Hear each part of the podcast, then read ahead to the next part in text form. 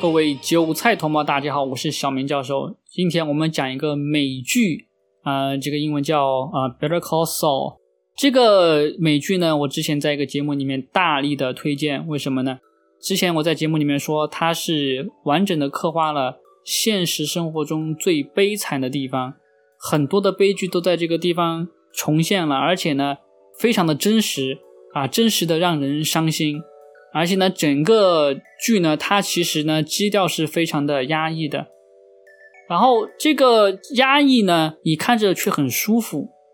这个剧它本身是一个什么样的剧情呢？给大家讲一下，就是尽量不剧透，但是没有办法要介绍一下背景啊。就是有一个人，他呢叫吉米，小时候呢就不学无术，嗯，就是偷摸拐骗啊这样的。然后呢，他有一个哥哥，他哥哥呢就是那种三好学生。然后呢，在一个大的律师事务所里面呢，成为了一个大律师。他就在他的哥的律师事务所里面工作，他就在那个收发室里面收发传真，就复印一些东西，然后呢发给别人，然后收别人发来的传真之类的，就这种基础的劳动力工作。当时在跟他工作的有一个女同事啊，这个女同事呢叫金，跟吉米一起工作的时候，他们两个就很要好，就有一点暧昧。哎，很奇特的事情是什么呢？是那个金，他就突然不知道怎么就拿到了这个律师事务所的一个学习的机会，就是律师事务所呢要帮他出钱送他去法律学校。好，然后呢，那个金呢就去学习了，然后呢，他真的就成为了一个律师。这个吉米啊，他就看来就觉得很奇特，对吧？他原来就是在跟我在一个收发室里面工作的一个人。他都成为律师了，他就在想，那自己该怎么办？自己不能一辈子就在收发室里面，呃，了无一生，对吧？就一一事无成。好，他在想，是不是我也该成为一个律师？然后呢，他就报了一个成人大学，他上的是函授课程。然后他最后呢，就通过了司法考试。这个我就必须要说一下了，对吧？美国的司法考试呢是很难的啊，不不是美国的司法考试。任何国家的司法考试都是很难的。吉米呢，他是一次就考过了司法考试，非常的牛逼。然后呢，还是想成为律师，对吧？他考考过司法考试，拿到律师证，他当然就是律师了嘛。然后他这个事情呢，他在学法律的时候呢，一直就没给他哥说。为什么没给他说呢？他就想给他哥一个惊喜嘛，因为他很爱他哥嘛。他平常呢，除了工作，然后学法律，还有一个重要的事情就是照顾他哥。然后他哥就老是觉得自己呢有一个病，这个病非常的奇特，叫做什么电子过敏症状。他老哥自己想象自己有一个病，就是带电的东西他都可以感受到，然后他可以感受到 WiFi，可以感受到那些无线电的东西，然后那些东西呢会让他的身体产生过敏反应，然后呢他就长期在这种环境下呢就会死掉，啊，于是呢他家里面都不用电的。所有的电灯什么的全部都拆了，知道吗？不用电，用煤油灯，好，这样就没办法生活自理嘛，对不对？你像这个现在这个社会，你不用电怎么行？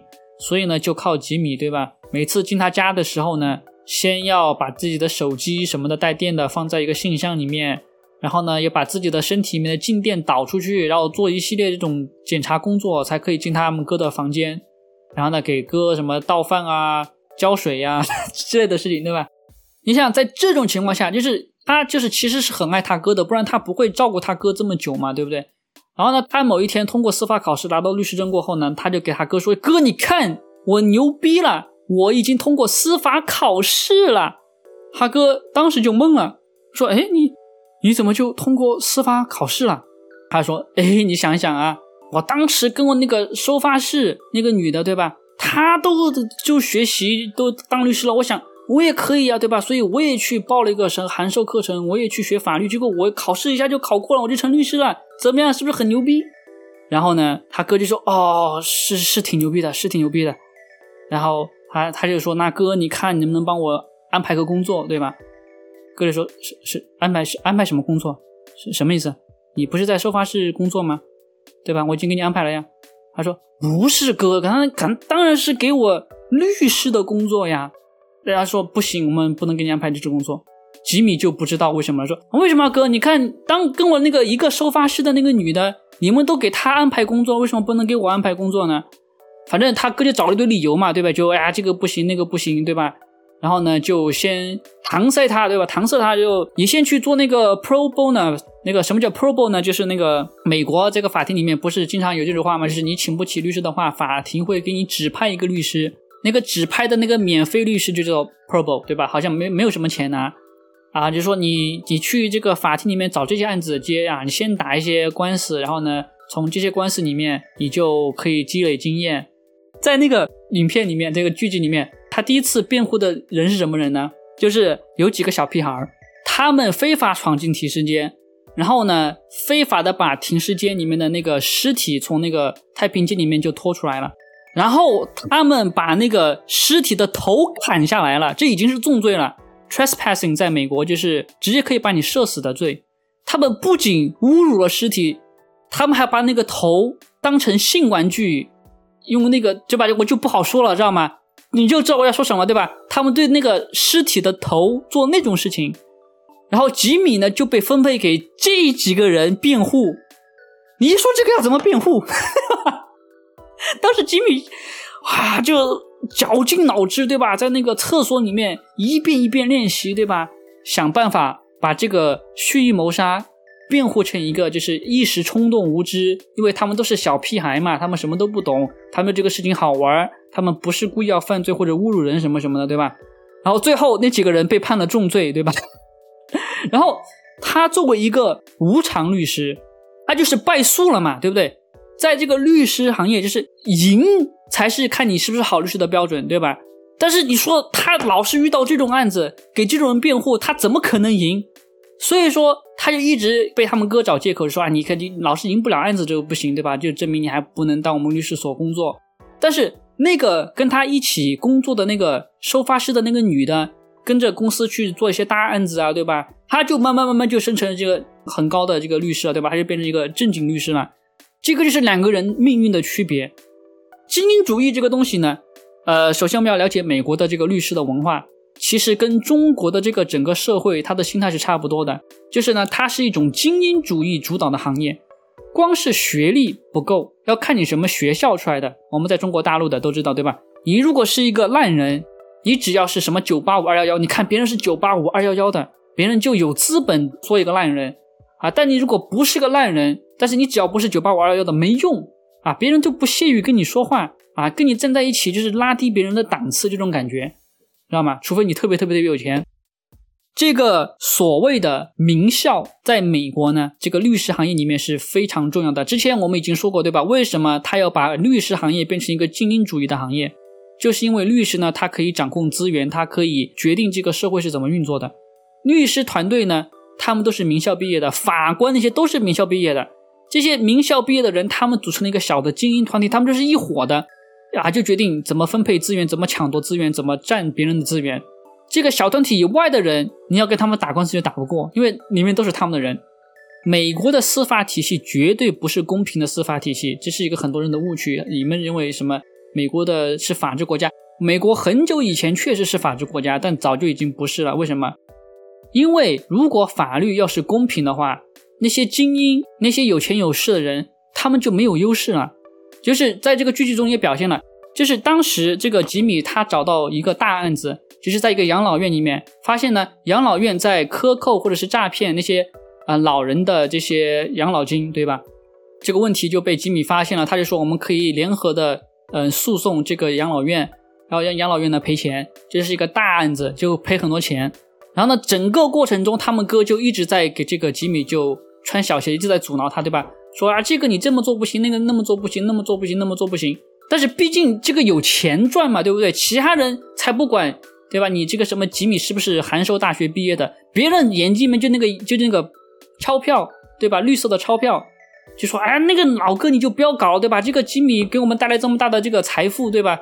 我们我们还是让他去搞嘛，他要是搞出来，我们挣钱那多好的事情，对吧？那那那个老哥也没办法，对吧？毕竟别人要挣钱嘛，对不对？也不好多说什么。最后，他把这个案子搞定了。他是通过各种小聪明搞定的。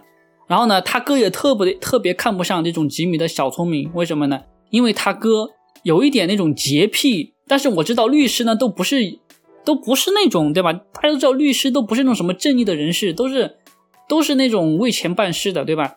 但是呢，吉米由于是从小就在街道上混的嘛，街道上混的就有点那种所谓的这种街道上的这种人情世故里面的东西，对吧？就是比如说说点小人情啊，对吧？吉米知道这个世界是怎么运作的，纯粹靠法律很多事情是解决不了的。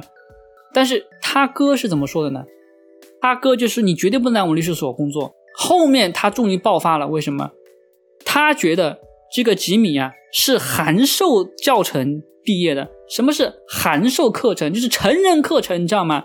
就是相当于社区大学，对吗？也相当于我们中国就是一个什么专科毕业，就这种感觉，知道吗？你这个水平，教育水平都跟了我来抢工作啊，这是不是对我的侮辱吗？啊，然后我经历了多少风雨，然后见了多少彩虹，我终于坐上了律师这个位置啊！你你从小就偷偷摸拐骗啊，突然你上了个函授课程，你就跟我平起平坐了，有这有这个道理吗？我不会允许你这样的跟我平起平坐的。就是说什么，他哥不是看不上他的能力，他看的是这个吉米一生的经历。吉米他从小到大就不是学习的料，对吗？没有学习嘛，然后突然学上了。变成了一个律师了，而且能力非常的强。这个吉米，对吧？他听了他们哥这么说他之后，就发现了，原来我在这个公司当不上律师都是你搞的鬼，对吧？他就很气，非常的气愤。但是他又爱他哥，因为是一家人嘛，都他还是照顾他哥，他还是去他家哥家怎么怎么怎么样，对吧？去照顾他。但是每次一说到这个工作的问题，他的人生的问题，就两个人就吵翻了，知道吗？然后最后他发现他哥陷害他。你就可以从这个影片里面、这个剧集里面就看到，这个吉米他的人生就很悲惨，就是因为他不被他哥接受，所以说呢，他当不了正规的律师。他如果说当了正规的律师的话呢，后面啊就不会跟这个阴谋集团、贩毒集团扯上关系，也就不会为了出人头地，然后呢去帮阴谋集团做一些事情，然后最后陷进里面去了。啊，我们就说他他是怎么跟阴谋集团扯上关系的哈。当然我不会讲的太细，不会有剧透的。他找不到工作，对吧？他是一个非常善良的人，他就去帮养老院的老人们打官司啊，就是说没有钱嘛，那些老人都没有钱嘛，对不对？然后呢，他对那些老人，他是真的关心那些老人，你知道吗？然后你看他跟那些嗯老老妈、老大爷打电话，就是哎呀，你最近怎么样啊？你最近怎么好吗？对吧？哎，你上次那个朋友怎么样？就是老人给他倾听从他诉说的时候，他是有认真听的。但是他如果要做老人这方面的。客户的话是没有出人头地的机会，因为没有钱嘛，而且也不会被其他律师就是正眼看啊。这个在很多行业都是这样的，比如说你在做这个我做计算机这个行业的，对吧？假设说啊，你为了生计你去做测试，你只要做了软件测试这个职业，以后你就不要想就很难当上正职的工程师了。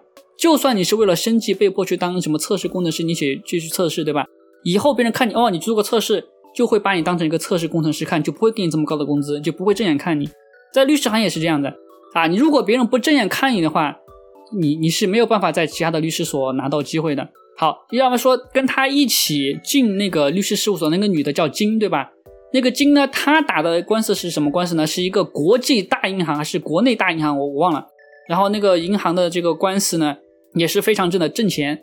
他最后牛逼到什么程度呢？就是他自己出来单干啊，一个人开的律师事务所呢，就可以承担那个银行的所有业务。然后呢，闲暇的时间的时候呢，去做那个 probo，对吧？就是他们两个就是比较般配。他一定要突破他哥的封锁。他那个时候就发现什么呢？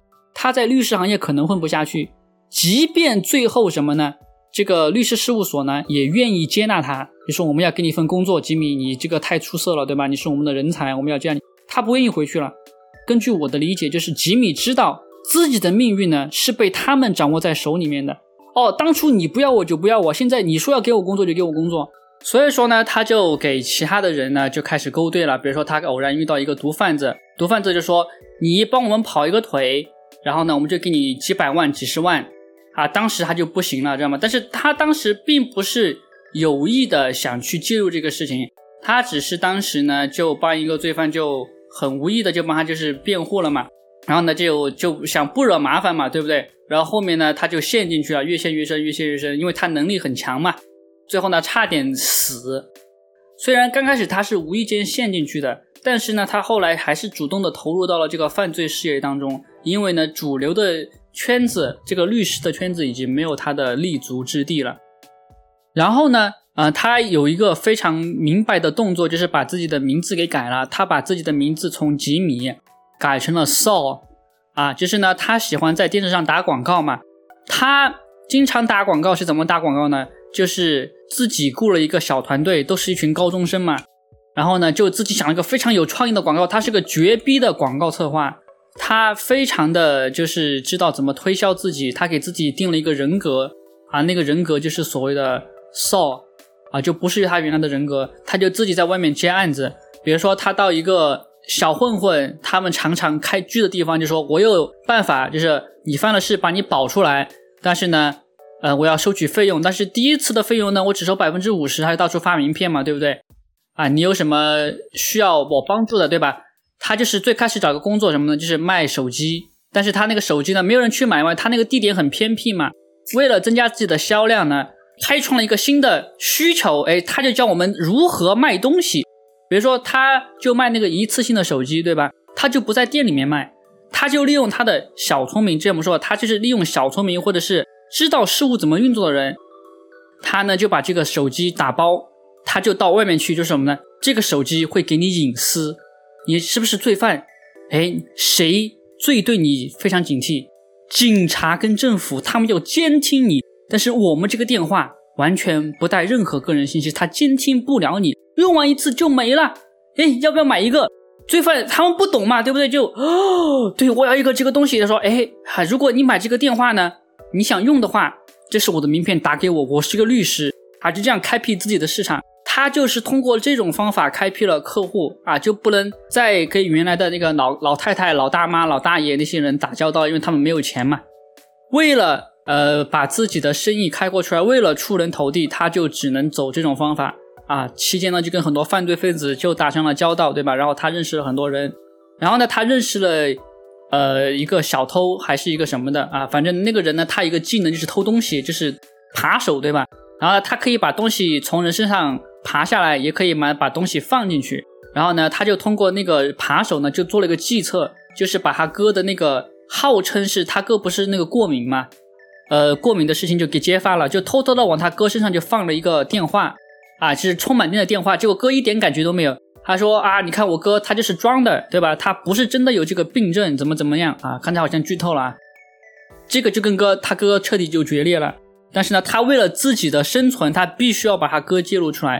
啊，就是说，你看他都到什么程度了，知道吗？然后中间他还有很多悲惨的故事，就是他跟一个人，他成功成名就过后嘛，他去找他年少时期一起偷摸拐骗的那个狐朋狗友嘛，呃，他们就一起就骗人啊，就就怎么样的，反正大家都知道的。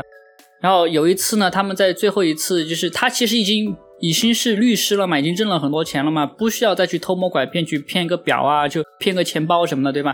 他就怎么样呢？呃，就为了跟朋友，就是就是交交朋友，大家都知道嘛，就是以前有回忆嘛，对吧？他们就再去试了一次，对吧？就就要去再骗一次，对吧？但是那一次呢，最后一次骗的时候，不知道为什么他的朋友突然就心脏病就发了，就死在那个行骗的那个当场了。命运的安排吧，就是编剧的安排啊，也可以说是啊。但是呢，死后呢，也没有人为他送葬啊什么的，因为这种人，对吧？一个骗子嘛，怎么可能有人给他送葬啊、安葬什么的？是他的好朋友吉米帮他料理了后事啊，就说他是个很重情重义的人。接下来他要跟这个他的女他的女朋友，他女朋友是那个金，就是当初跟他收发室一起嗯收发传真的那个女的，对吧？那个女的变成大律师了嘛，然后他们两个呢就是男女朋友了，就一起在这条不归路上走。为什么呢？因为那个女朋友她很爱吉米嘛，然后呢，吉米他不被主流的律师圈所接受。吉米呢，他就只能另辟蹊径嘛，他就只能要赚钱嘛。然后呢，他女朋友就因为他就跟着他就一起被拖下去了。因为他女朋友其实原来是不喜欢干这些非法的事情的，但是他女朋友偶然发现之后没有抗拒，就默默的接受了啊。就是说，因为他女朋友知道这个吉米一路来遭受到什么样不公正待遇，知道吗？就是非常的不公平啊。你现在就可以想一下，为什么同样的两个人，为什么同样在收发室？为什么同样是成人之后去大学学习法律，为什么一个人就可以飞黄腾达，另外一个人就处处受打压？而且呢，吉米他的能力远在那个他女朋友之上啊！你如果看到那个剧，你就会明白，对吧？跟法官怎么样勾兑，怎么样去找案子，怎么样挣钱，怎么样套证据，啊，完全就是一个非常牛逼的律师能够做出来的事情，就是他不羞于用一些非常规的手段来达到他的目的，啊，就是一些平常律师可能不会用的手段，比如说编一个小剧场啊，演个戏呀，然后呢找一个托啊之类的，对吧？反正他各种手段都用过，啊，就是为了找到真相。你看到他每次要找真相的时候，很少是，很少是纯粹为了自己，知道吗？他是心里面有一个正义的，心里面是有一个良知在的。但是他的良知很多时候呢，就成了他的绊脚石，反而是那些无良的律师，那他们呢就在这个路上一路走下去，飞黄腾达。其中一个比较有名的片段是什么呢？就是，呃，有一个律师所事务所嘛，他们就在招一个奖学金项目什么的，对吧？他们呢就把一群小孩子就叫到这里来面试，让他们做一个演讲。好，当时那个画面特别有意思，所有的小孩就进来演讲，就说为什么我该得到这个奖学金。但是那个画面是怎么表现出来的呢？那个画面就是第一个小孩进来，他说我是什么，就把那个演讲给卡掉了。然后第二个小朋友进来又开始演讲，这个奖学金是什么什么，为什么我该得到？咔，讲一两句就把这个画面给卡掉了。就整个演讲就完全就没有听完就卡掉了，吉米然后就在后面就跟一个小孩就是说话，因为这个小孩他就他你看那个剧集你就知道最需要那个奖学金的小孩是哪个小孩？是其中一个小孩，为什么呢？因为其他小孩都来自很富裕的家庭，只有其中一个贫苦出身的小孩，他就通过努力就偶然有了这个机会可以争取这个奖学金，但是呢他就没有得到这个奖学金，当时节目就看不下去了。他就冲出门，就找到那个小孩，就说什么呢？你没得到奖学金，不是因为你不够优秀，你非常优秀，你是那个人群中最强的人。但是，这个奖学金一开始就注定了是给谁的？不是给你的。他最开始就注定了是给别人的，而这个标准不是你定的，也不是说表面上定了个标准，对吧？说我们要把这个奖学金给什么最优秀的人，其实不是，背后早就什么利益关系什么的，大家都懂，对吧？这个奖给谁？啊，这个利益关系跟那个国内选秀一样的，对吧？谁得到这个奖有最大的利益啊？他们背后综合利益考量决定这个奖给谁，就跟那个奥斯卡一样的，对吧？一些狗屁的奖项。所以说，你不要灰心，你一定要不停的奋斗啊！不要放弃，你总有一天会出人头地的。他就给小孩讲这样的话，但是呢，在那个场景中，那个小孩一句话都没有说，整个镜头就是对着那个吉米，就一直对上去啊。这是我啊，我那个印象非常深，因为我特别有共鸣。就是很多时候，你的能力不是决定你这个事情成不成功的原因啊，甚至都不是次要原因。因为很多时候，这个事情它的背后的标准跟你想的标准完全不一样。那个演讲就是找个形式而已啊，就是为了让他们表面上好过。所以说，吉米看穿了这一点，他那个话其实不是对那个小孩说的，他是对自己说的。他看到了为什么自己长久以来当不成律师，在律师这个道路上被打压。就是因为他在某一些方面的标准不符合那些律师他们所定的标准，啊，这整个电影的主线就是精英主义。为什么吉米他遭受这么多的苦难？精英主义，他被排挤，为什么？精英主义。好，为什么这个精英主义这么害人？因为每个人他的道路不一样，他人生不一样。如果你用那一种标准，而且是别人不能控制的。事情对吧？比如说你用种种族对吧？用什么身高，用什么一些来评判人，去决定你该不该做某项工作，或者你该不该怎么样，对吧？我们都知道这个是不对的啊！你是女的，所以我们不要你，这是按性别对吧？啊，你因为因为你三十岁了，所以我们不要你，这个是以年龄对吧？就作为歧视，你以经历来也是一种歧视。这个电影里面就表现得很清楚了。而这种精英主义在社会上很多地方都常见，特别是中国。所以说这个精英主义为什么害人呢？它其实精英主义，你认为它是公平的？你认为他们从小各种经历把他们塑造成一个很牛逼的精英，他们就该掌握更多的资源？其实不是的，因为我们就像那个司法考试，对吧？吉米一次考司法考试就能通过，但是司法考试并不是人人就可以通，司法考试是很难的。很多常春藤的顶尖学校的律师学生，他一次考司法考试都不一定能考过。所以说，这个就是这个电影它的主旨，它的核心矛盾点就在这里。这个社会的价值观不包容，就造就了一个悲剧，就是我们的吉米，就是《绝命律师》这个电视剧要表现的事情啊。今天我们就到这里吧。啊，如果你喜欢的话呢，可以订阅或支持我们的播客节目。非常感谢你今天来参加，拜拜。如果你喜欢今天的节目，可以请小明喝杯豆浆，我们会用新鲜的肝持续更新播客。赞助连结在描述栏哦。如果你想看小明英俊的脸庞玩游戏，可以关注小明新开的油管频道“低级黑小明游戏 Gaming”，也可以加入 Discord 群或者电报群与小明语音互动。感谢各位的收听，我们下次见。